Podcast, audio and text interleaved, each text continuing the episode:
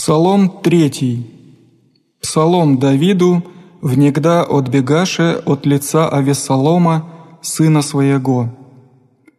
Господи, что се умножишь, остужающие мне, мнози восстают на мя, мнози глаголят души моей, не спасение ему в Бозе Его.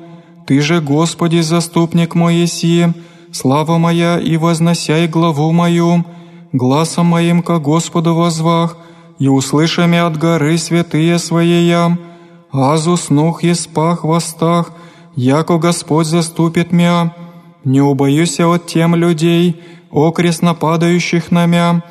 Воскресни, Господи, спаси мя, Боже мой, яко Ты поразил еси вся враждующая ми в суе, зубы грешников сокрушил еси, Господне есть спасение, и на людях Твоих благословение Твое».